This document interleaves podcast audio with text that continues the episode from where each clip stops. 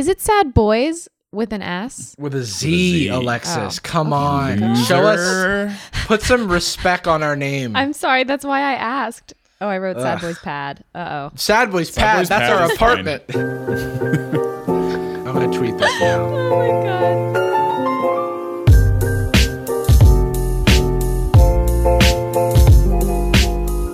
Alexis, I'm so excited to have you. I just want to be really clear and say don't make one mistake because the consequences will be pretty astronomical. We're pretty much on the razor's edge after some of the spicy stuff we've been saying. Yeah. Okay. We've been owning a lot of libs on the show lately. Yep. I don't know if you're familiar with that. Yeah. That's a lot of pressure. Yeah. A lot of libs. A lot of libs, a lot of pressure. We have been saying a lot of really epic... We've been poning libs. I mean, I'll just say it. You've been poning libs. We've been sharing a liberal tears mug. Okay. True. These are all facts. I'm a little worried for myself on this pod, to be perfectly honest. Sorry, are you a snowflake? Welcome to Sad Boys, a podcast about feelings and other things also. I'm Jarvis. And I'm Jordan, and there's just no getting away from it. And today we are joined by an amazing guest, one of our dearest friends, friend of the pod, fam of the boys, a viral content creator in her own right, a venerated professional. I'm just going to keep doing all the possible intros I can do. A stand-up comedian. A person that's had jobs and has done them. An improviser. A drinker of water, an 11-foot vertical leap, a microphone, an NFL running back, strangely, butterfly knife owner, Alexis Gay. Yay! Oh my Yay, God. Alexis Gay. Yay, me! I'm so excited to be here. This is such a treat. I'm having such a nice morning with you boys, with the boys. Yeah. You're one of the boys now. I am one of the boys. You actually might be the only one left. We don't believe in the gender binary here on Sad Boys, but boys with a Z is actually a fluid like gender 100%. Identity. Yeah. Well, it's also like a state of mind, a state of being. Yeah. Alexis has been on my channel watching TikToks. Alexis has been on my channel doing some life hacks. My fave. And also has made some really funny videos responding to YouTube comments from some of those videos. From said videos. Yeah. People have thoughts, it turns out, on the internet. Did you have the audacity to be a woman online? You wouldn't believe it. Honestly, how dare you? And I think that brings us into today's topic, which is how dare you be a woman online, Alexis? Time to own some more libs. Yeah. This is an intervention. I knew it was coming. It's just like I can't stop being a woman. I have tried. Welcome back to Misogyny Boys, a podcast about men and how they can't do anything wrong. I'm a misogynist. Right. Very good. So today, if it wasn't already obvious, we're talking about having fun. Sorry. That sounded like a bit, but that is actually the topic. The topic of today's episode is having fun because we are all having fun, but we're also professionals who can get stressed out about work and sometimes forget how to have fun. Like while we were chatting about what we wanted to do, Alexis presented this topic idea I immediately jumped on it because I can't believe we've never done this before, and I think it's an amazing weird, huh? idea. But I also can't believe we've never had Alexis on before. Though, to be fair, have I known you between... Do I know Sad Boys existed? Hold on. Jarvis, correct? Hang on. Javaris Johansson? That's me. Alexis, when did we meet? Well, we met when we were outside of a comedy club and I called you an emotional pervert, but when did you join Patreon? I completely forgot about that. Oh my God. Wait, that's a story that we've told on the show. Yeah. And then I listened to that episode and I was like, they're talking about me. This is I was the one you called an emotional pervert. Hopefully I'm talking about you, because if not, this is I don't want it to have happened multiple times. You're right. Wow. So you'd already had the podcast, I think, for several months when we met. Mm. Yeah, but the problem is that then we didn't do the podcast for several years, it seems. And then now we've come back. Yeah.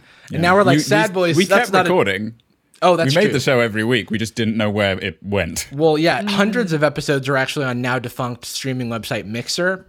And those we're coming back on Quibi, which I'm excited about. That's true. It's us and Kevin Hart and Chrissy Teigen right now.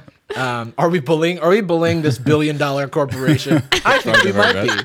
Herbs are us. No, that's not Dean Cain in the background, and don't check. So before we jump into today's topic, you know, we like to check in on our host and co-host. So how's everybody doing? Let's start with you, Alexis, our fantastic guest.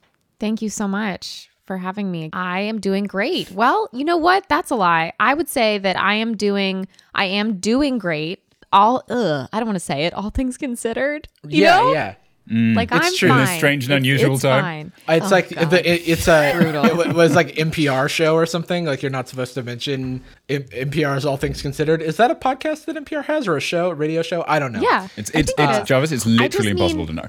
I'm aware that we are against the backdrop of a lot of terribleness, and I feel good about the limited scope of my life within that. So what you're saying is, based on the fact that the world is on fire, 2020 should have been canceled already. We want our money back, and there's no end in sight to the dark. Yes, certainly. Dark. In fact, it appears to be getting worse constantly, and this might even be the end. But all things considered, like am I?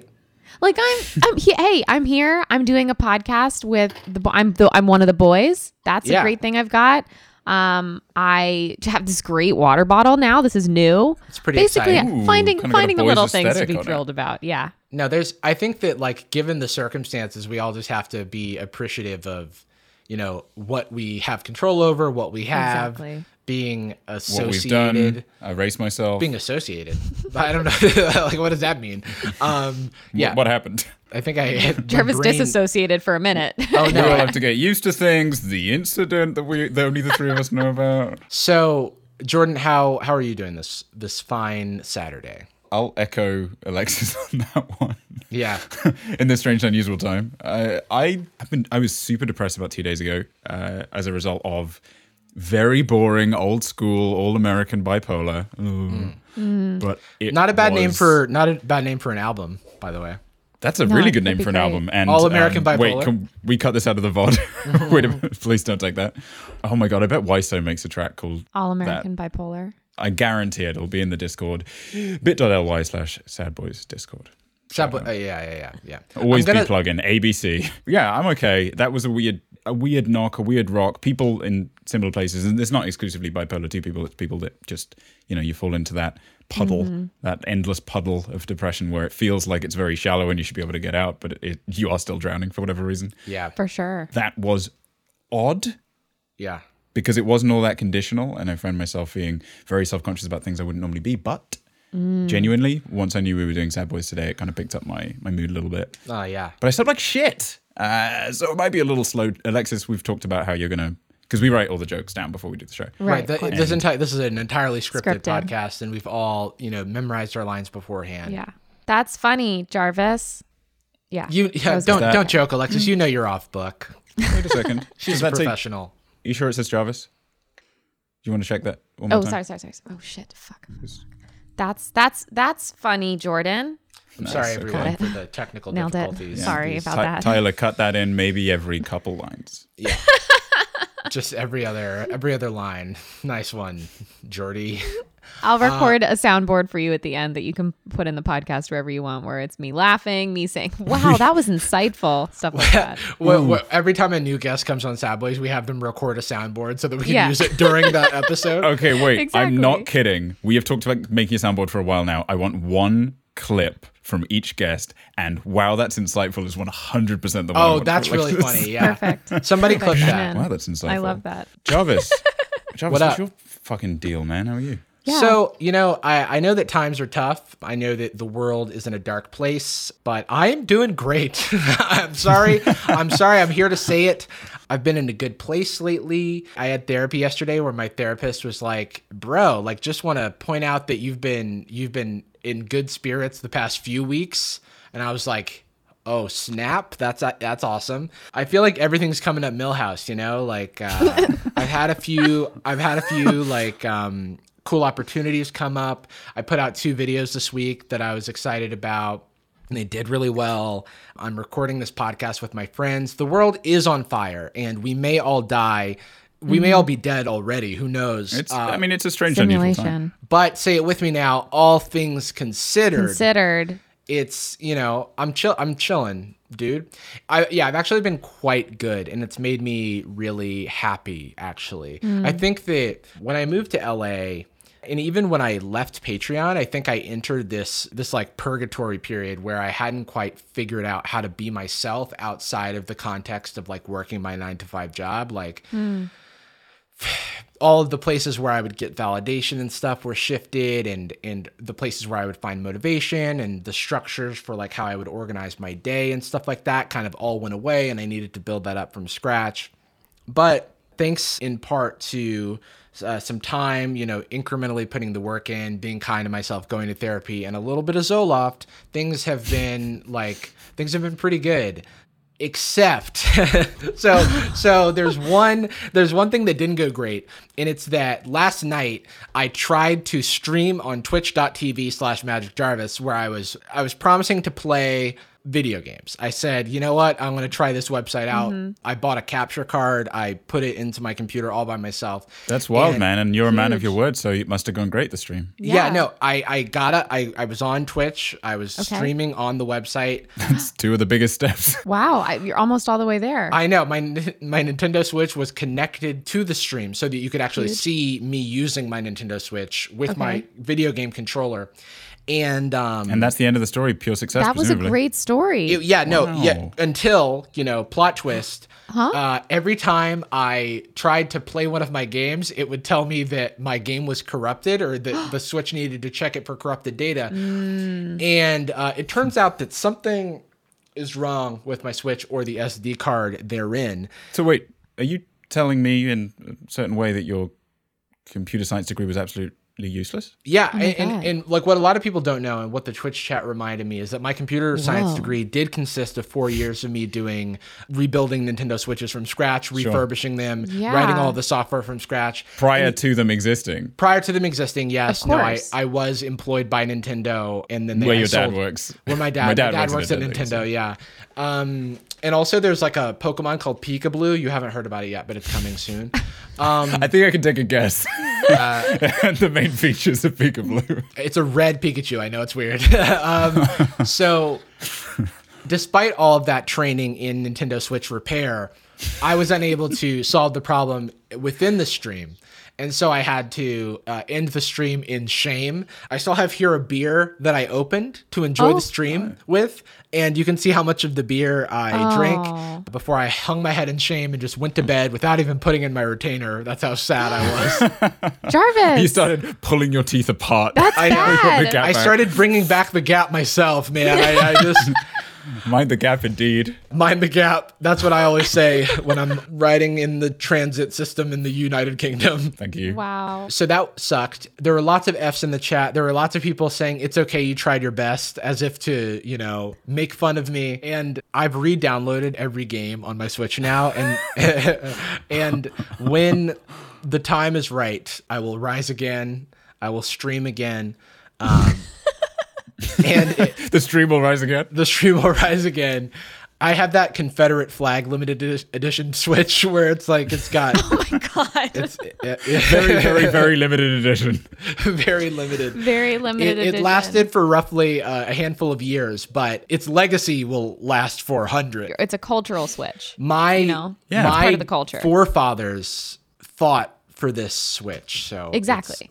It's important that you have it. It's important that I have it. Not to be confused with the hit single Switch on Will Smith's album, Willennium.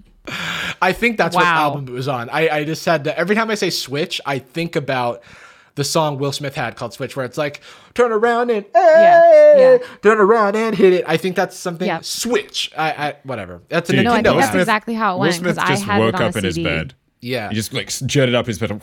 Wait. I'm sensing something I haven't sensed for a long time. Alexis is like, I had that on a hit clips where I could play it 30 seconds at a time. And it was just, hey. Yeah, it was just that. It was probably a ringtone for a lot of people. I bet it was. But anyway, to end that, I would just say that despite all the good things that have been going on in my life, It's amazing how having my Nintendo Switch give up on me in front of an audience of like 65 people could just take it all away for like a second. Well, and then I was like, oh, you don't fine. Like to let, I mean, you don't like to let people down, especially not 65 of them. Yeah. Yeah. Oh my gosh. Especially with the frequency that you do. I always let them down. And I need to let them back up, but I keep letting them down. I don't have enough gains. Exactly. You need those gains. I need those gains. What if we did an episode about bodybuilding, just the two of us? Oh my God, you two, we didn't get a guest or anything. And we said it with complete authority. Yeah. Posted our weights. Here's how to do it. Another thing that's, well, I will, pass the focus back to you guys in a second, you boys. Nah, you're right. No, I don't want it. This is great. No worries. The other thing that, like I said, my life is wonderful and I truly can't complain. But if I were to complain, it would be about the fact that I posted an image of myself on Instagram, like you do. And all of the comments were about how I am addicted to breast milk. So now this is a unavoidable aspect of my brand that I can't seem to shake. Okay. And it's because of... No follow-up questions, Alexis. I do have a follow-up question. Have you considered not being addicted to breast milk? I have. Because I feel like that would help a lot. Or quitting all of the social media and production services that you use. That's another really good idea. Apologize. Wait, I thought mine was good, though. Say sorry. Where you just... Because I feel like if you just stopped being addicted to breast milk, people wouldn't talk about it so much. Or no? Or they would? I think the damage is done. I just don't think that's how it works, unfortunately. Okay. All right. Yeah. Well, it's kind of embarrassing. It's just something to consider. I do wear a patch to help me with my breast milk addiction. Yeah, a patch that holds up like those two beer can type hats that you see at like a baseball game, but it is breast milk. Worst thing I've ever said. Oh, that is disgusting, actually. And you know what? I did a... glad it isn't recorded. I'm glad that nobody heard you say that. Well, anyway, I'm buddies with Tom Scott. We went to Japan together. And he's a good lad. By all accounts. By all accounts, 100% of them. I don't know if this is a spoiler, but like I did a little collab thing with a couple of other creators with Tom Scott. Ooh. I saw some posts about it. I don't think that's yeah. And he. I mean, I feel spoiled by knowing that spicy information, but I know it's a fun time. It's a fun time. I feel spoiled by all the bloody content you put on me. I know. All that breast milk content. I know. Well, speaking of you're pumping out so much content. So not only was I asked to explain the breast milk situation in this context, not on in the video or anything, but while they were getting things set up. But then Tom Scott was telling me about how there was a place in the UK, like a shop, an ice cream shop, that was selling breast milk ice cream for a short time. And I was like, come on, how do I import that to feed my addiction? I can't even tell. That's what you use your platform for. That's what it was all for. He's been working towards this his whole career. So that's all I've got. I should mention, out of obligation, that my mum told me a story a couple of days ago where she, this is going to sound very bad until it sounds good, where she dated a guy who used to live in the US and at one point went to an antique store and the antique dealer kicked somebody out for breastfeeding in public. So that guy went back that very evening and spray painted, I shit you not, breast is best on the window. What? Oh my God. Oh, so, okay, hold on. I have a lot of questions. Okay, at what point in that story was it supposed to sound bad? Because was it bad because your mom dated someone? Yes. Was it bad because... No, you found it. Okay. Because you're not my fucking dad, Gerald. Oh, got it. No, that makes sense. One of those. Okay. Get off my Japanese manga. He was 4'5" and he would sit on a big stack of Japanese manga while he was on dates with your mom. I want to read One Piece, but it's under his damn tuchus. He's like, I'll show you One Piece, and then he cracks a big fart on your books, on your comic books. That's the funniest prank I've ever seen. Hey, Jordan, I farted on all your books, man. Yeah. Sorry, man, I've got to rip a grand line. I'm a Jolly Roger, if you will. Oh, man. Well, I can see why that bothered you, Jordan. Sanji, please. Okay. There's a few... I'm going to get a drink. Bye, Jordan. We're left with this photo of, who is this? I thought we already talked about it. Isn't this... Wait, yeah, how do you know? Alexis, please help me. I don't want to say the wrong person. I don't know who this is. I have half a mind to reverse image search this photo. I thought we said his name earlier a number of times. Has it switched since it was that person? It might have. Will Smith's hit single switched. I truly cannot tell you who this man is. Can someone in the chat please tell me who it is? And not Jordan. No, isn't it Dean Cain? Jarvis? Oh, it is Dean Cain. I think it is Dean Cain. I had to Google it because Dean I was like, Cain? We kept saying Dean Cain. We said it like 30 times before we started recording. He looks so young that I didn't even recognize him. Yeah. To quote John Mulaney, is that Dean Cain? Okay. That's Pete Wentz. I know, right? It does kind of look like Pete Wentz. It's the white dude, John. It's the white man, dude, John, bruh. That's Will Smith if he was Asian. Oh, goodness. Okay. Oh, no. Ooh. So, Tyler, cut out me reading that comment. Post credits. Yeah. So, that could be the post roll. That's where you can put the my soundboard clip of, wow, that was insightful. Oh my God! It's breast is best, Jarvis. But it cuts off early. Like clearly, it's from a soundboard. Wow, yeah. That was it. Wow, that was insightful. Or I can just say, I'll record. Wow, that was, and then you can fill in whatever word you want. So it can be racist. Like, wow, that was inspiring. That was a statement. Oh yeah, we need a soundboard where we can cut it out. So we just like, wow, that was racism. Wow, that was the Zodiac Killer. Now that's what I call racism. I love that. Now, absolutely, that's what I call insightful. So I want to know what like current events. Or like what things in the world are, I would like to know what's happening. Know, what are the current events? Can you please tell me? Yeah, you just got out of the clink. I was going to ask if there are any things that are happening in the world that you all would like to discuss, because once again, I have one. Mm. Ooh. Are we talking about this in relation to the show's topic or just in general? Oh, not in relation. We'll get to the topic after this bit. I'm just thinking like last time we talked about the Smash drama. We talked about Alexis, do you want to speak on that at all? the drama in the world of Super Smash Brothers. Yeah, the competitive it's too community. Spicy. It is too spicy for me. No, that's right, you're right. Okay. Actually, fair enough. And I think there's no more that needs to be said. That's that says it all. Honestly. So, good night, everybody. Sorry, I'm now recording to you live from a Papa John. One single Papa John. That's actually what they call the Papa restrooms John. Inside a Papa John. Somewhere in his house. Hey, would you mind if I use the Papa John? Can I? Do you need a key for the Papa John, or is it open? Yeah. So. Oh, is this what you want to talk about? I mean, that's what I want to talk about. Let's do it. But no. But yes. I want to hear what you guys are thinking.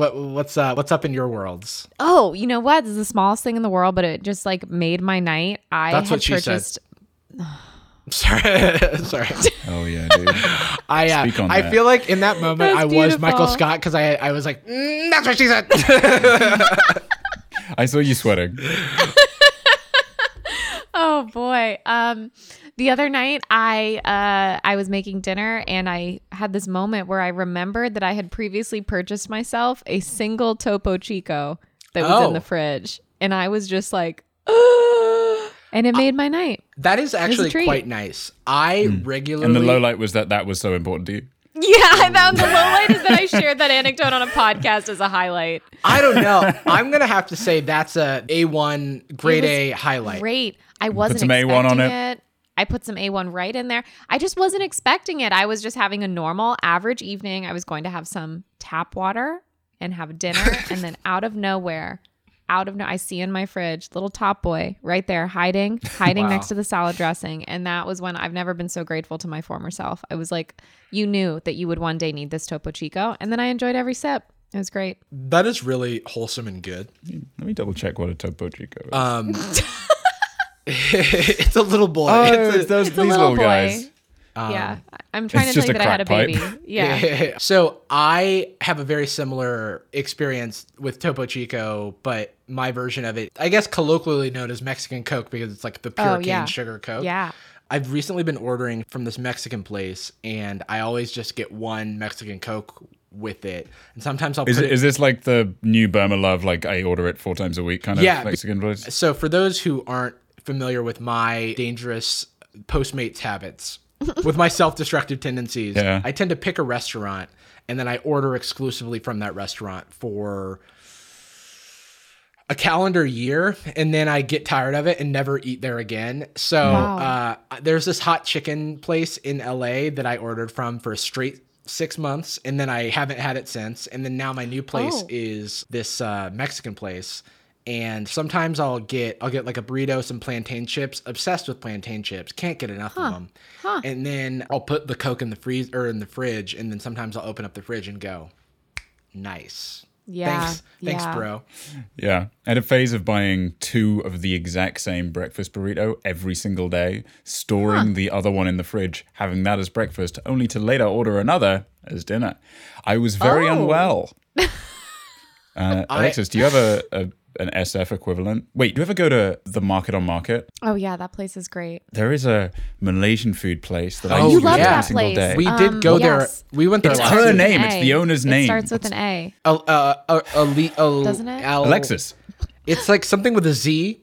Azalina? And an Azalina. Thank you. Yeah, that is the best thing. I remember whenever I've gone there, I've thought of you actually, because I know that you used to like it a ton. Thank you. You're welcome. Say hi to her. She'll be like Jordan from nearby. Bad Boys. Jordan from Bad Boys. Jordan from ordering noodles. Ooh. Constantly, and occasionally doing it remotely despite living 2 blocks away, and her writing a message indicating that she knew it was me. I mean, I do that shit all the time. Didn't you live above Burmalove or some shit? No. I lived a mile away from Burmalove, but same difference. Yeah. So, I mean, I don't know if you guys have heard about the Twitter hack, but essentially, the other day, 2 days ago, it was Thursday or something, a bunch of accounts on Twitter of the highest profile accounts in the world, Elon Musk, Bill Gates, me, highest profile accounts. The boys. Yeah, the boys, as they're affectionately known. Big three. They all tweeted out this scam that claimed to double money. They were like, if you all Bitcoin sent to my address below will be sent back doubled. I'm only doing a maximum of $50 million,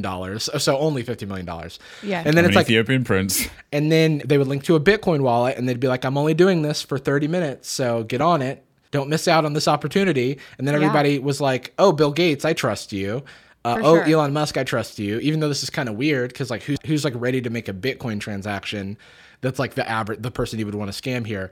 But because so many accounts were tweeting this, it's a little alarming, because it's like essentially any account on Twitter could have been taken over, because what had happened is that someone got access to this internal Twitter tool where they could change the associated email address of any Twitter account with like their address, and then reset the password, like do a password reset. Totally. And so that's how they got access to all these accounts. Totally. It could have been far worse. It could have been, had echoing effects to like world economies if the scammers hadn't been like teenagers.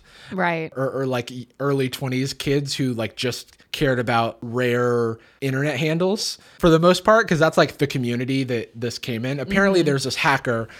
Or there's this community that like is obsessed with OG usernames on Twitter, so like one character names and shit. In their forum, somebody was like, hey, I work at Twitter. Spoiler alert, they didn't work at Twitter. I can... Oh, that's how you do it. I can get access to any account. Classic. I use that line all the time. I know. So anyway, yeah. They said they worked at Twitter. Then they were like, I can get access to any account for like a small sum. So then people started, brokering deals for like $1,000 for this thing, $1,000 for this thing. And then later in the afternoon, he started taking over like all of the major accounts. And the reason we know a lot of this is because the scammers who were involved were like, yo, I just wanted a one character username. I had nothing to do with this other shit. Like they're like, I need to clear my name. I was doing some like low level scamming, and this motherfucker like really went for it. They ended up stealing $100,000, which is like not actually that much money, all things considered.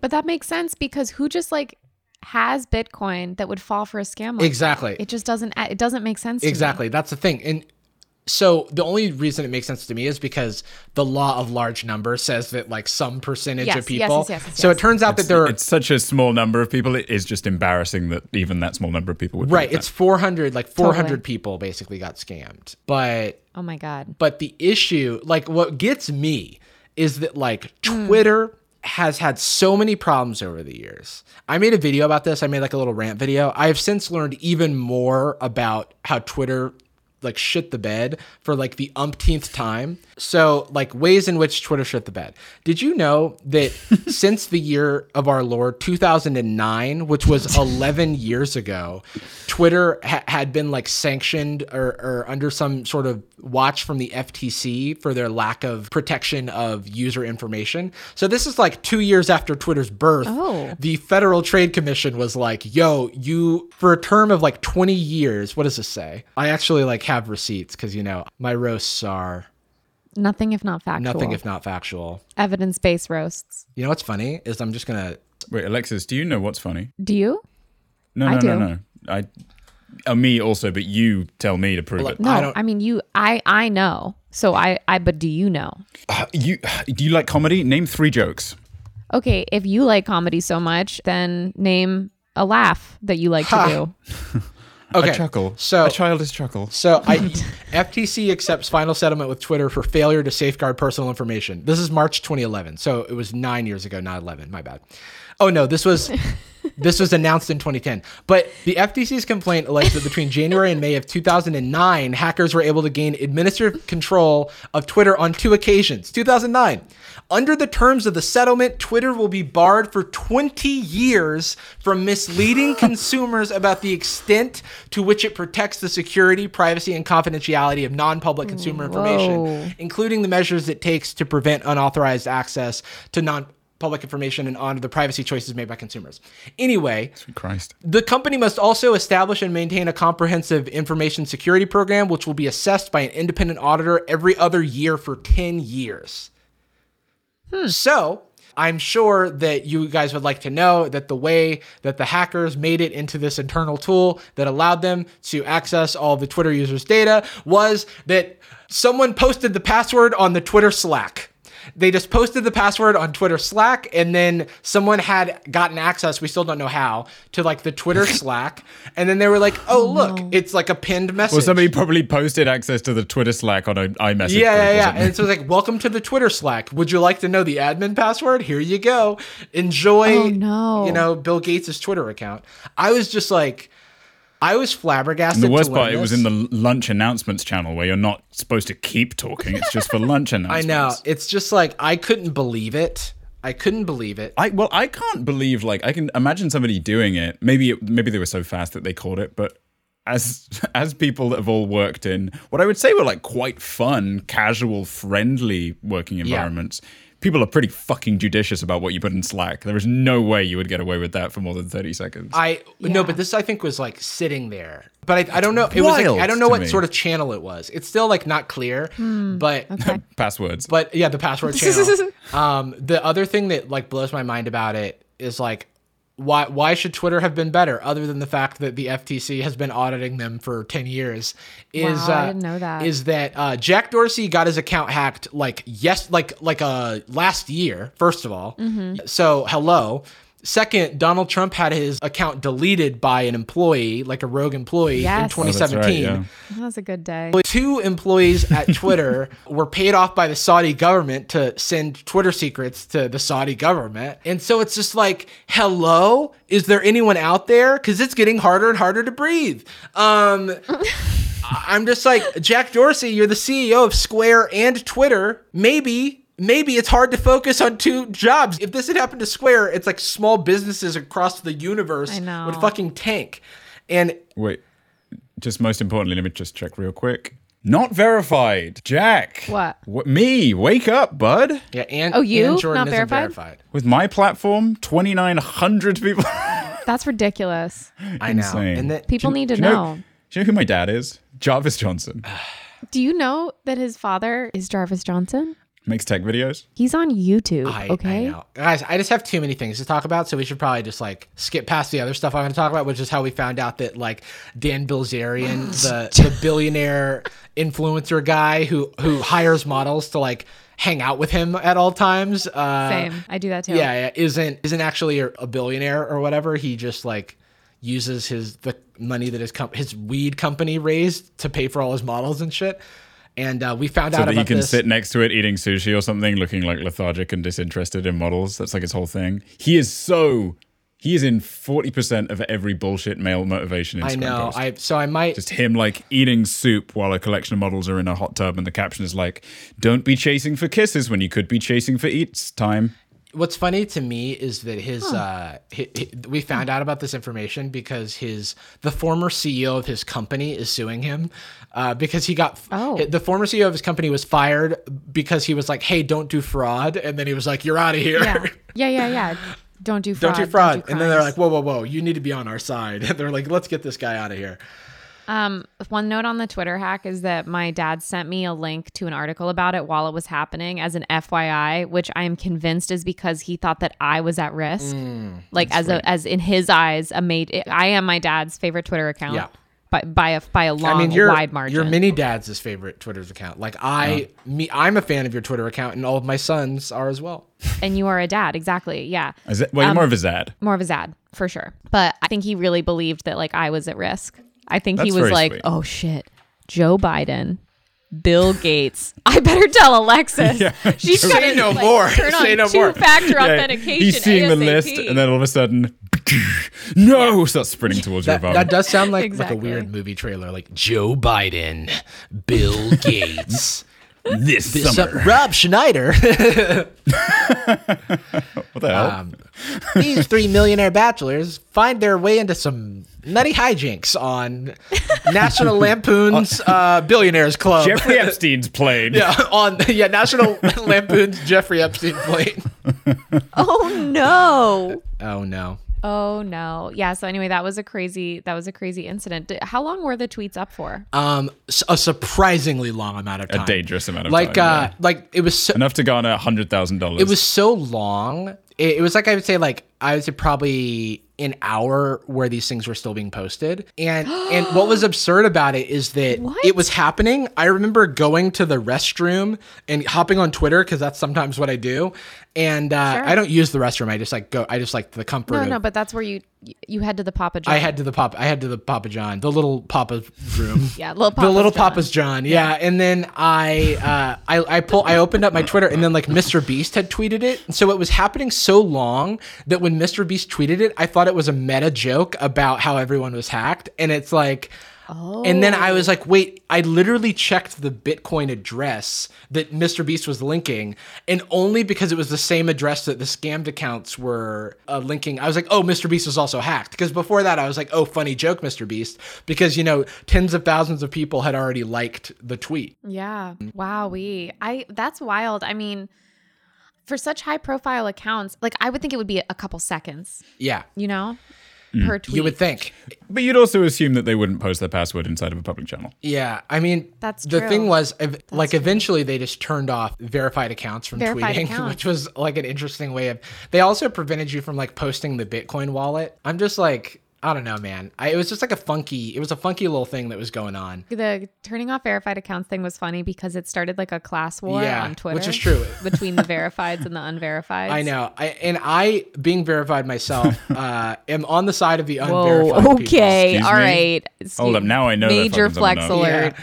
Major flex. Let me report that real quick. I was yeah, I think that seems. I was I should also not. I agree. I should not be allowed to tweet. That's why you're doing pretty well. You felt fulfilled and healthy because you weren't allowed to. I know. It was a you had a little break. Blissful moment of zen. Yeah, everyone on Twitter that wasn't verified was like, Twitter's so much better now, and I was like, okay, they were like, LOL, the revolution will be unverified. 500,000 retweets, 500 million likes. What is it? If there's no verified accounts, what is everybody gonna do? GIF replies to? I know. And then reply with this. This is giving me life right now. Where are you going to say that? Yeah, where are you I actually don't know. I don't know. But then it was over, and then the world went back to normal. It did. And then everyone who was verified made the same joke, which was is this thing on? Yeah. Or can you hear me? And I'm like, okay. I was just trying to tweet Twitter is a bad website for an hour straight, and then eventually it let me do it. Beautiful. Was it an hour? Oh, it was an hour that you couldn't tweet, at least. I was watching a stream the other day that was a podcast stream, not to flex, but sometimes I'm just like you in the chat. Wow, oh my God. I'm just like the normal Twitter people. Users, they're just like us. Very nice. Yeah, I've heard this at least. You like just hanging out with regular people, correct? From time to time. Is that true? From time to time, yeah. Yeah. You enjoy the same sports and you eat all the same basic food. Basically. I mean, all of mine is better and organic. Better food, more expensive, of course. Yeah. It's more expensive. I do pay more for it, but and that just makes me feel... Not literally like them, because that's... Right. That's where I stand. That's a good place to stand. On my high horse. That's another good soundboard clip. But yeah, it was like at least an hour and a half, because I watched a podcast that... when it started, none of the people on the podcast could tweet, and when it ended, they still couldn't tweet. That's funny. All right, but that's enough about things that Jarvis can't stop thinking about. Alexis, what is your go-to? I mean, it can be your relaxed fun, it can be your more active fun. You do stand-ups. You stand up and you say, like, what's the deal with airplane food and brunch or whatever? That's my favorite joke. Is that a have fun, or is that like a have creative? Ooh, what a fantastic question. Yeah. I love truly nothing more than making people laugh. So in the moments that's happening, I'm having fun. There is, however, a lot of work involved that is not fun to get to a point where you can stand on stage and say a joke and confidently know it will make people laugh. But I have found ways to have fun through that process. So for example, like going to open mics and like bombing, so not getting any laughs. I just, at this point, I think it's so funny. Like, it's so funny. I'm standing up there. I like have the mic in my hand. I like tell a joke, punchline. Is it like very clearly the material, or are you just not connecting with an audience? Like, do you go home that night and be like, yeah, that fucker, my jokes were so bad tonight? No. Well, first of all, I record them all, so I can hear later what got laughs and what didn't. And I take them to the Patreon all hands. But looking for critical feedback. Exactly. Hey team. I do, as a people manager, to be honest, now having to do everything remotely, I do constantly feel like starting a meeting is like I'm starting a stand-up set at work. What else? It just feels that way. Yeah, it's like, okay, let me try this. How about this? Yeah, but it is a lot of... the activity itself is very, very fun. And similarly, like making videos, like comedy videos, it's very... it's like satisfying. It's this weird thing, like this creative satisfaction. I don't know. Yeah. It is. It's so true. It's so satisfying. Like, I enjoy it so much, but am I having fun while I'm like editing for the however many hours or whatever? Yeah. I don't know about that. I'm not experiencing unbridled joy. Do you have hobbies that explicitly don't result in output, saying it as people that very much don't? Like, if do you do anything for fun or relaxation that does not in some way lead to posting or to content? Yeah. Yes, content? I did. I did pick up watercoloring to have a hobby that didn't require output, and then I didn't do it that much. But to be honest, where I get a lot of joy and fun from is actually more social stuff, which is why this particular time is a real challenge. Challenge Knowles, yeah, exactly. And so fun for me these days, I don't know, like I started bike riding with our dear friend Mara. Oh, she's very into bikes. Fun. She's so into bikes. Yes. Did we able to match her 70 miles per hour? No, I was like, I would like to try. I'd like to go on a bike ride with you. And she was like, yeah. And I was like, girl, it's going to be so slow. Funny. Like, we're going to go slow. When she, that gasp, like she like sucked you into her body like Kirby in that moment. Yes. She was and then she spit me out and I was on a bike. Spat you out with your hair. Yeah, that was pretty cool actually. Yeah, so that was... It's a pretty cool parlor trick. Yeah, that would be nice. That is how it feels though, because I actually don't have a bike. I just ride her bike, one of her spare bikes. It's really lovely. It's like, that brings me a lot of joy. That feels like something where there's no output. It's like, we just take a little bike trip, we bike to the ocean, we chat because we go that slow because I set the rules. I set the speed. We have a chat, we bike, and it's really nice. So I some stuff like that I think is what's these days bringing me joy, because it's really hard to find ways to truly connect with people, you know? Yeah. Do either of you have like medicative joy? Medicative joy. Like, I may do this on occasion no matter what, but I specifically know I need this thing when I'm down. Oh, what a shitty day. Time for X. Wait, Jordan, I want to, before we jump to this one, I want to hear your answer about and then sort of hobbies that don't relate to content. At least right now, it's video games. Nice. For me, video game, though I have started trying to stream, which could turn that into a horrible obligation that I don't enjoy anymore. For me, I like playing mediocre games with interesting systems. That's like one of my most comfortable things I can do in the world is sit directly here, because I live in this chair that's very bad for me and my soul and my back. and I just sit and I like playing through a game that is either old enough or strange enough to be worth analyzing in detail, because I like not understanding it. I like understanding it and playing around with it. Really, the only nonfiction I read is about game design because I'm a child and I don't know how to read like a big boy. Because I found myself playing some like super acclaimed stuff and just kind of drifting off because I'm not getting, not challenged by it sounds way too overly Joe Rogan-y, but I mean like. It's pronounced challenged. Challenged, yeah. Sorry, that's right. Sorry. When I'm back in England, it's challenge. Challenge. Challenge. Chunkless. Yeah, I mean, yeah. I hear you. That's a Zen state. I hear you there. Like, I actually don't really think I have any non productivity hobbies that are like just therapeutic, which is a thing I want to change. But it's also like one thing I like about doing things is sharing them with others. I guess I would say that like playing RuneScape or something is therapeutic for me because I do it by myself for the most part. But kind of tickles that productivity itch. A little bit, yeah. It's like it's all about optimization. It's in a sandbox, but it's like a fun way of like having all of those problems without any of the consequence of like reality. I do like sharing things with people. Like if I find out about an interesting thing, like if I read a cool article or something, I really want to share that with someone. You know what I mean? Or if I find something like particularly joyful, my first like thing is that I want to share it. Me too. And I think that making content out of it is one avenue for that sharing, but also, you know, just talking to friends and catching up with friends and stuff has been like a good way of scratching that itch that's not content. Like yesterday, I just called Mayuko, our friend Mayuko, friend of the pod, fam of the boys, Mayuko, out of the blue, and we just caught up and we hadn't talked in a bit, and it was just like good to talk, you know what I mean? And that's always fun because it reminds me of my like humanity. I think things like that can remind me that there's like more to life than just like work or something that can be content. It's the consistency is a huge part of that too, because me and our mutual friend Evan, who is a very talented young man and a sweet young boy and has just the perfect amount of facial hair, very envious and angry, and I will kick his ass. Oh yeah, are you jealous of me? I've got a lot of patching. Someone told me that the animated story version of myself had very accurate facial hair, and it hurt my feelings. It was weak. I don't think that's fair.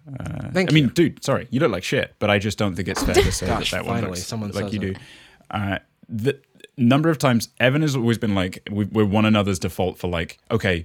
We don't know what we're doing. We're overwhelmed. I don't want to rationalize anything. Let's just go and get lunch right now. Then we go and get lunch, and almost exclusively the first 15 minutes of the conversation is, this is fucking nice. you can just do that. You can just communicate with somebody and be validated and be witnessed. Like witnessing is such a huge portion of establishing your sense of self.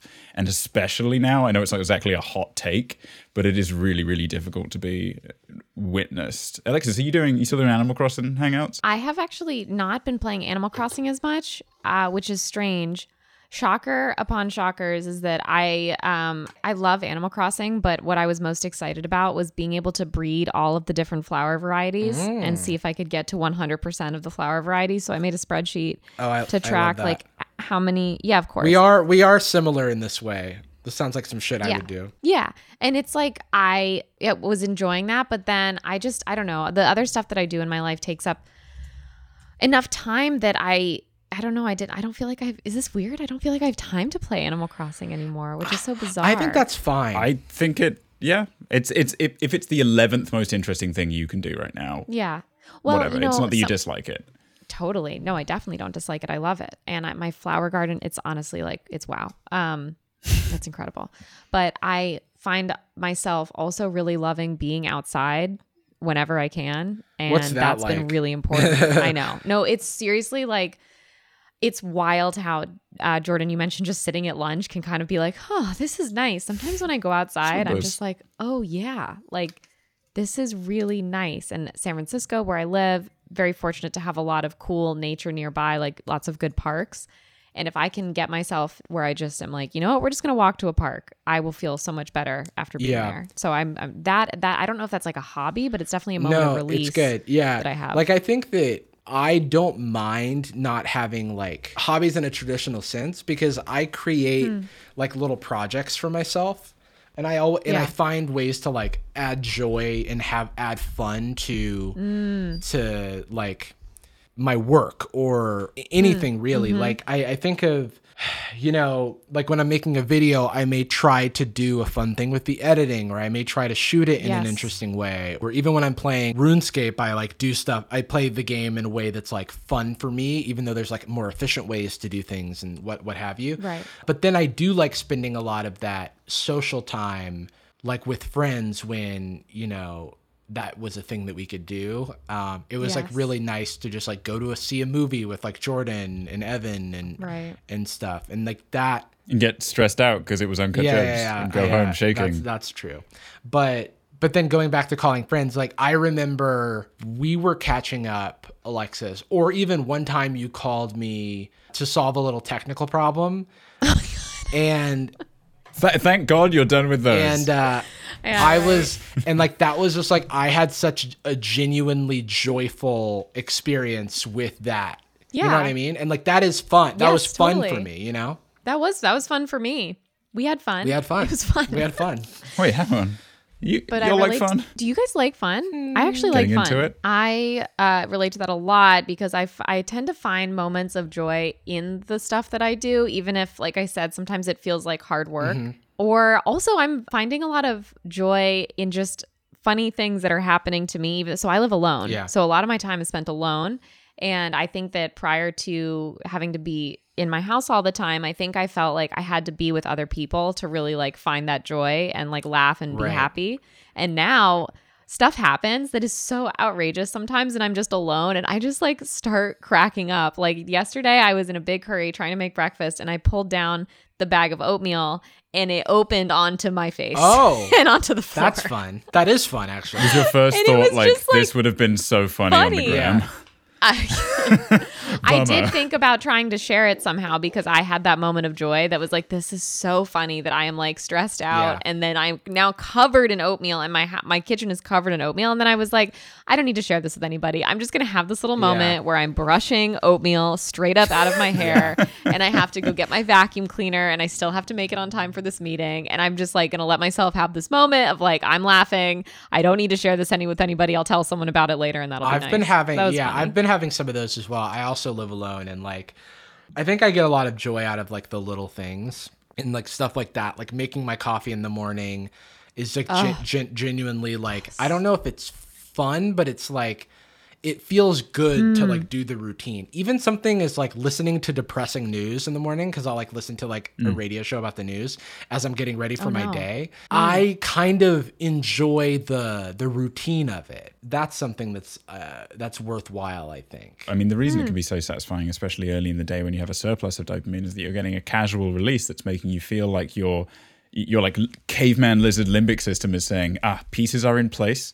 Cave has been defended. Yeah. Spear has been built. It doesn't necessarily have to be like, I don't really want to have to fight a saber tooth, but building the spear to do so does make me feel kind of good and kind of better. Ooh, like doing laundry on a Saturday with a podcast in your ears is better than having fulfillment. Person. It is the best. There is something like the feeling of opening up the YouTube app or opening up my podcast app and seeing that content that I really like, there's like a new version, new episode or new whatever, that is really fun. Or being like, oh, it's Monday. That means this podcast comes out that I like. And that means I get to look forward to that. Like that brings me a joy that like, you know how like you can have a negative experience and then that colors all of like the things that happen. Like, I feel like that gives to my energy bank of goodwill that when bad things happen, I can still be like, well, I'm still looking forward to this thing, or I still have like this experience. Like I feel like in abundance this week because I had a lot of good, like, you know, external validation, but also good internal validation because I saw the traditional metrics of success for like my most recent videos, but also I had been trying to make 2 videos in a week for like ages now. And I was like able to do it in a non-stressful That's way. Huge. And so it was also cool because like the Twitter video I made in a day, like I just like shot it, filmed it, edited it all like sort of in the course of a few hours. And the satisfaction of like reminding myself that I was capable of that brought me joy and made me sort of was like a like a nice sweater I could wear throughout the day. Yeah. That like comforted me. Wait, I mean, if we're talking tent. We're talking apostrophe tent. We got to talk about you, Alexis. What the fuck's going on? Oh, yeah. What happened since the last time I've seen you? What do you do with this stuff online? For those who I sound like a dad right now. So Jordan and I are proud fathers, as you know, and Alexis, our son, is the new boys. Our son with a Z has become has become a viral superstar. Making that's how I love to describe it myself. Viral. Personally. Oh no, I've heard viral content producer. Oh, I've heard. Oh yeah, those fun? Words in that order. I've heard internet commodity, internet juggernaut. Is that right? Like genre-defining epic badass content creator. Oh, God. Absolute ledge. Oh boy. How uncomfortable are you? I feel great. I'm happy to be here. I know you've wanted to do so. We should explain. You do sketches predominantly. Exactly. Yeah. I make comedy videos and jokes online. Where can people see that out of interest? On the Twitter, I'm at @AlexisGay. Which is my name, with the yay in front of it. Alexis, I've got a hard question for you. Okay. Or did you want to say something, Jordan? No. I want that. I was only going to ask what the catalyst was for that, because I know we talked about it in the past, but it went way up. What I was going to say is like, look, as long as I've known Alexis, she's been making comedy videos on the internet, and for years at this point now. Because how long have you been at Patreon? Mm-hmm. I've been at Patreon for 2 years and 4 months. So we've known each other for over 2.5 years now, probably. Whoa, that's actually Isn't insane. That crazy?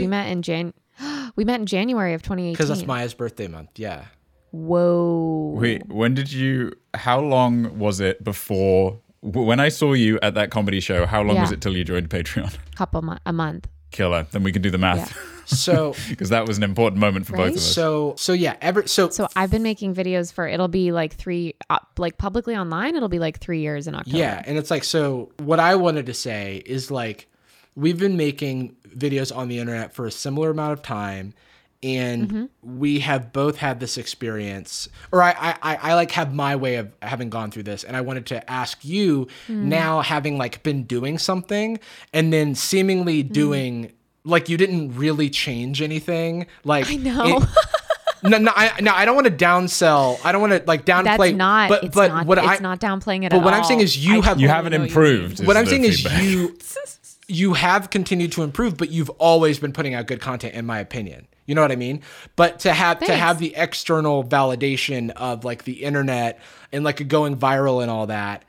I had a particular experience with this in how I viewed my content prior to the content going viral and post the content going viral. So I wanted to ask you how that experience like has colored your content creation process or like your creative process. Love that question. It's so funny because I had one video that I made in April that outperformed on Twitter like anything I've ever done in my life. It got like 3 million views. And that was sort of the catalyst for a lot of other views. I don't know. I just mean a lot of people saw it. Like a lot more people saw it than I'd ever anticipated anybody seeing anything. Even a slight sense that it was a step above, or was it purely just this is another great thing and it really caught the wind? No, it was just like, here's another. Yeah. You know, like I just doing my thing. Would you like this? Like, whoop. Yeah, I just sort of put it out there. This little thing. Yeah, it's like 50 something seconds long. I'd been making 1 minute videos because that's all my brain could handle during the pandemic. Yeah. Plus, you had a background in making 1 minute videos on Instagram. Exactly. Back in the day. Yeah. Back in the day, that's actually what I started doing. So I felt like this will be a fun way to a fun way to do something creative that won't be taxing on me. It'll just be fun. Cause that was the goal, was like, let's do something that's just fun. That's not going to be a lot of like arduous labor. Yeah. And what is funny about that video getting a particularly strong reach was that, I don't know. I just didn't think it was better than any of my other videos. I almost deleted the footage when I filmed it because I thought I looked too tired, or I sounded too tired. It's classic shit. Literally, I was like looking at the footage and I was like, I can't make this in anything. And then while I'm editing it, I was like, oh, this is not going to be good, but I'm going to make it. And then I made it and I was like, oh, it's pretty good. Okay, yeah, put it on the internet. And it's funny because I even said to my mom, obviously I've clued her into what's happening, and she was like, so why this one?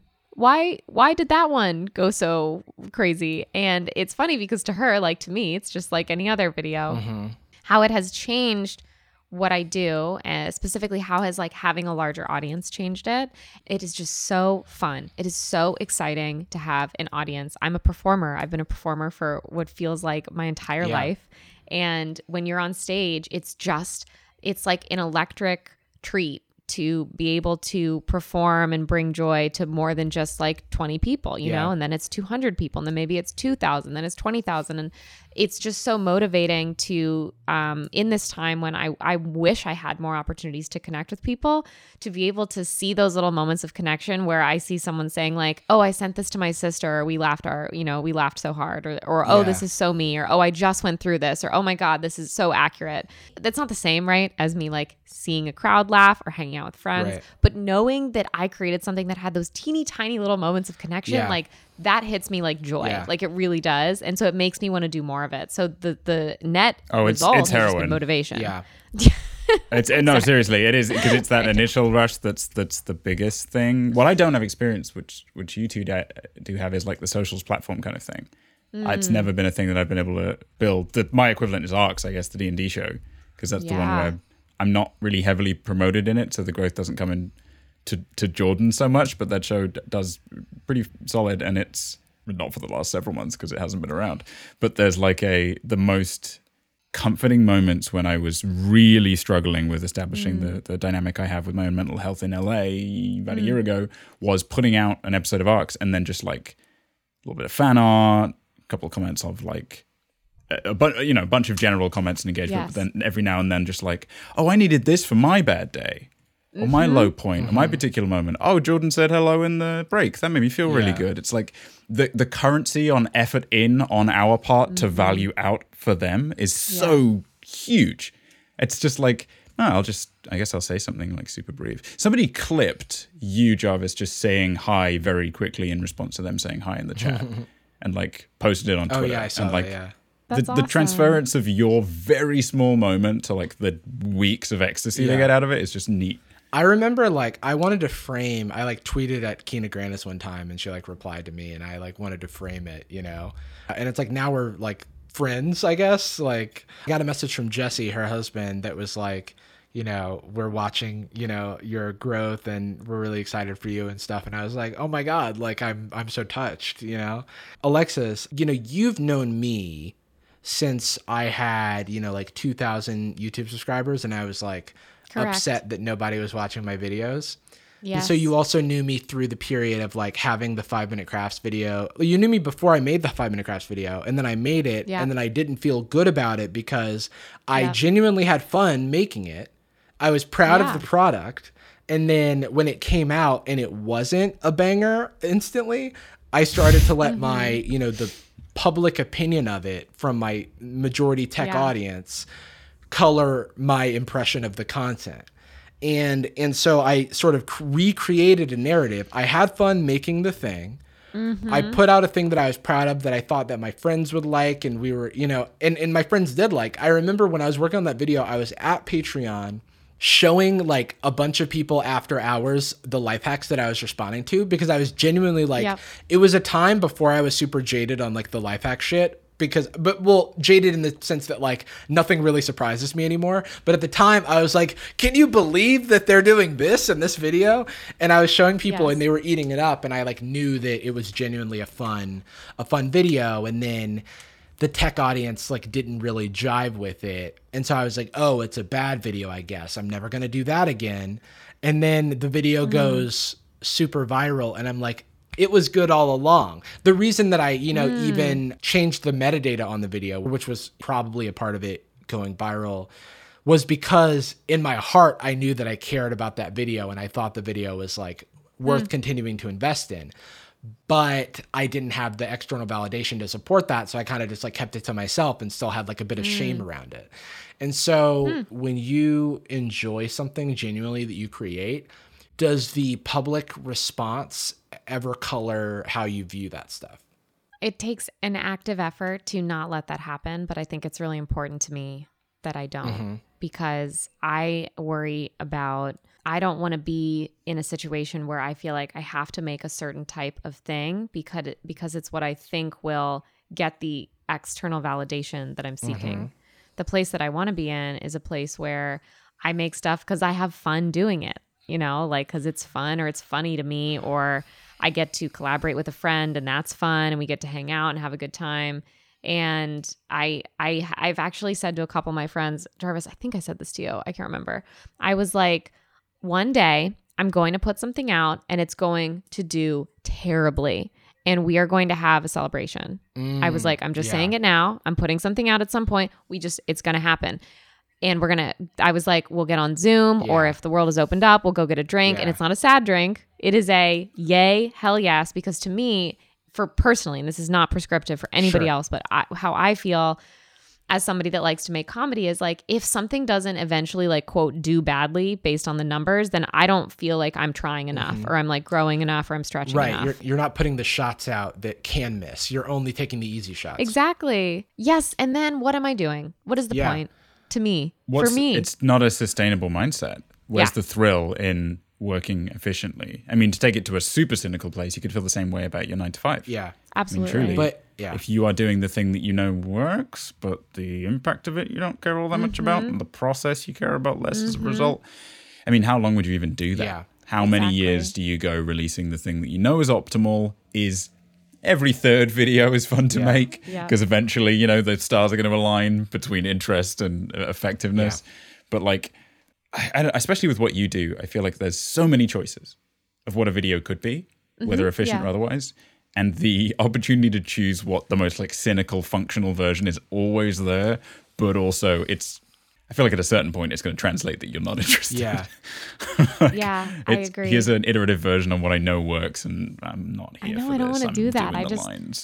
I think, I don't know. I mean, part of it is because like we've talked about, this is one of my main quote hobbies. Like this is something that is supposed to be fun and enjoyable for me. And it is, for the most part. So I don't want to lose that. Yeah. I don't want it to become something where I feel like, oh, I have to do this for this. People who think I'm funny will follow me, and people who don't think I'm funny will not. Or people who think I'm funny and then one day decide that they don't, they'll leave. Yeah. And I think that's great. Yeah. And I mean that sincerely. Yeah. Agree. I went through a lot of feelings about people constantly telling me that like they, you know, haven't followed me since I stopped making tech videos, etc. I already apologize, but it's interesting. It's interesting because it's kind of like this. I think my mantra nowadays is like build for the audience you want, not the audience you have. And the other aspect of that is that burnout is real, right? And like I think that, you know, Katie Morton, we should have on the pod. Katie Morton would be amazing. Oh please. My God, she'd be an incredible. Yeah, I don't know why. I should just ask her. She would say yes. Like, can we get Tom Scott on? Yeah, we could if you want to get Tom Scott on. That actually would be really funny. I also would love to get Tom Scott to get like personal, but yeah, she had a talk at Patreon conference a while back where she defined burnout as like when things that you're doing, you start to get a smaller and smaller amount of reward from the task. Oh, interesting. And so that leads to the burnout, because like when you get a big reward, like before recently, the moment that I was most engaged in YouTube stuff was during the biggest like rise of the channel, because it was so exciting. Every day was like a new like peak, you know? Sure. And then eventually the storm of growth waned and I wasn't able to get those rewards.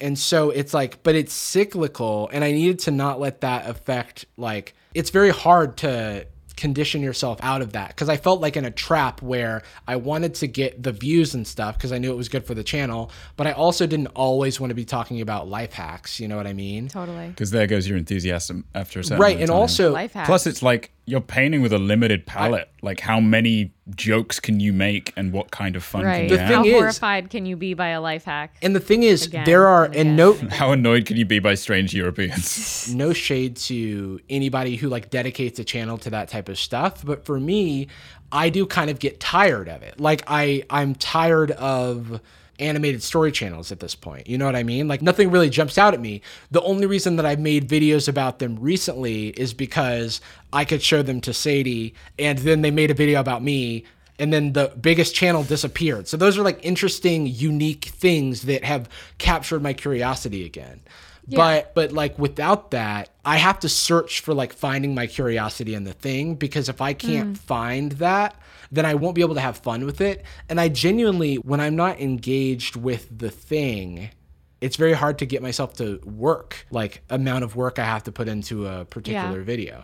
And it's an interesting, like the interesting thing about me going full time is that like now there's a financial link too between like this sort of output, you know, and it's like, okay, you know, there's like a dollar amount that's different. If I make the life hack video, then it gets more views.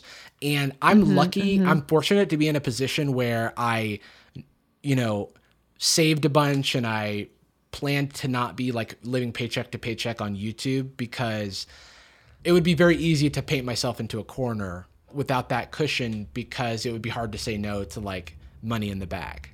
Yeah. It's interesting. And it's scary to deviate. You know what I mean? Like, I mean, you have done this. I feel like a proud father because I am, about thanks, Dad. To the like, children. You were like, remind me that like to not worry about other people's opinions or how the video does or whatever. Oh yeah. Me. And so you can make a video that's not about tech stuff and not worry about it. Or it could be about trying on pants, which I thought was a great video. You know what I mean? Thank you. I was always at war with myself, trying to balance like what I wanted versus like what would do well versus what's genuinely interesting to me. And eventually I found myself in a place where like I didn't know what was interesting to me. And that was like kind of a scary, scary thing where I was like, what do I do? And I think that the past few months before recently, I was like, oh no, I don't know what I want to do. That's scary because I have all these options, but I just don't know what option I want to take. And recently I've been excited because I've like kind of found my joy with making stuff again. And I feel comfortable with like what I'm doing. And even if I do make, you know, animated story video, I know that it doesn't define the channel. So even if I get comments that are like, aren't you milking this a little bit? It's like, I don't know, man, you know, there's not that many of these videos. And like, I eventually want to build an audience that is just following me for like my voice comedically and like just likes whatever I make. And it's helped to sort of keep the eye on the prize there. Totally. Boys, my special boys, my special boys, my favorite boy and my second favorite boy. You figure it out. Yes, I'm going to tell you. You're the favorite one, Alexis. I just want to be clear for your benefit. Me. Alexis, yay, Alexis Gay on all the things, correct? Yes, sir. Also, Alexis, can you throw out to our audience a message, an emoji you would like them to send to you? Oh my gosh. Wait, I can do that? Wow. Yeah. I would really love that. It's the new heat. Do they have all of the normal emojis at their disposal? Yes, this will be over Instagram, Twitter, whatever they choose. Oh, and they just come and they give me the emoji? Mm-hmm. This is a treat. You know, I know that the internet sucks, but also sometimes so cute. Yeah. It's been mixed. Sometimes that 2 episodes ago when we did the first one, a lot came through. Last time people weren't as psyched about it, so we only got a couple. But if you choose something really compelling, it'll happen. Okay, if you wanna toss me the dancer girl emoji, then that would be great. I just love her energy. One, not the two can-canning. No, not the two girls together though. I think they're super sweet. I love the energy of red dress dancer because she's just like feeling the moment, you know? It's great. She is. She's having fun. Yeah, she's having fun. We do have fun. We do have Alexis, fun. Alexis, you're going to have to come back on where I don't I'd talk really about my experience for the majority of the time. I'll come back whenever you want. Now that I have my freaking sweet audio setup, I can't handle it. Okay, one more note on fun though is like getting this under control. That was fun. Yeah. Now, when I thought it was not going to work, that was stressful. But then once it got fun, I'm like having the time of my freaking life over here. I have a microphone and an arm stand. I have a Tascam external recorder. Do you know how long I've waited to have multiple audio inputs? A long ass time. And now I have them and I'm freaking psyched and I'm just having a great day. And after this, I'm going to get a coffee. Do you know my day is, we are on the up and up and up. I love this.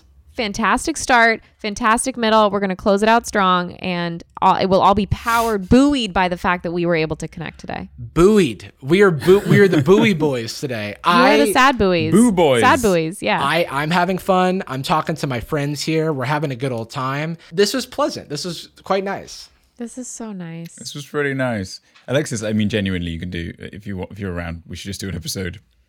Next episode. I feel like I'll join whenever. I don't want to take this apart now. My audio setup, now that it's here, I feel that I don't want to touch it. So and you also probably shouldn't move because your position right now works. The light, you're in frame and everything. That's I'm not gonna move. I guess I'm a podcaster. Make sure the light doesn't move. I guess Alexis needs to be in the canon of Sad Boys guests that can come on at any episode at any time.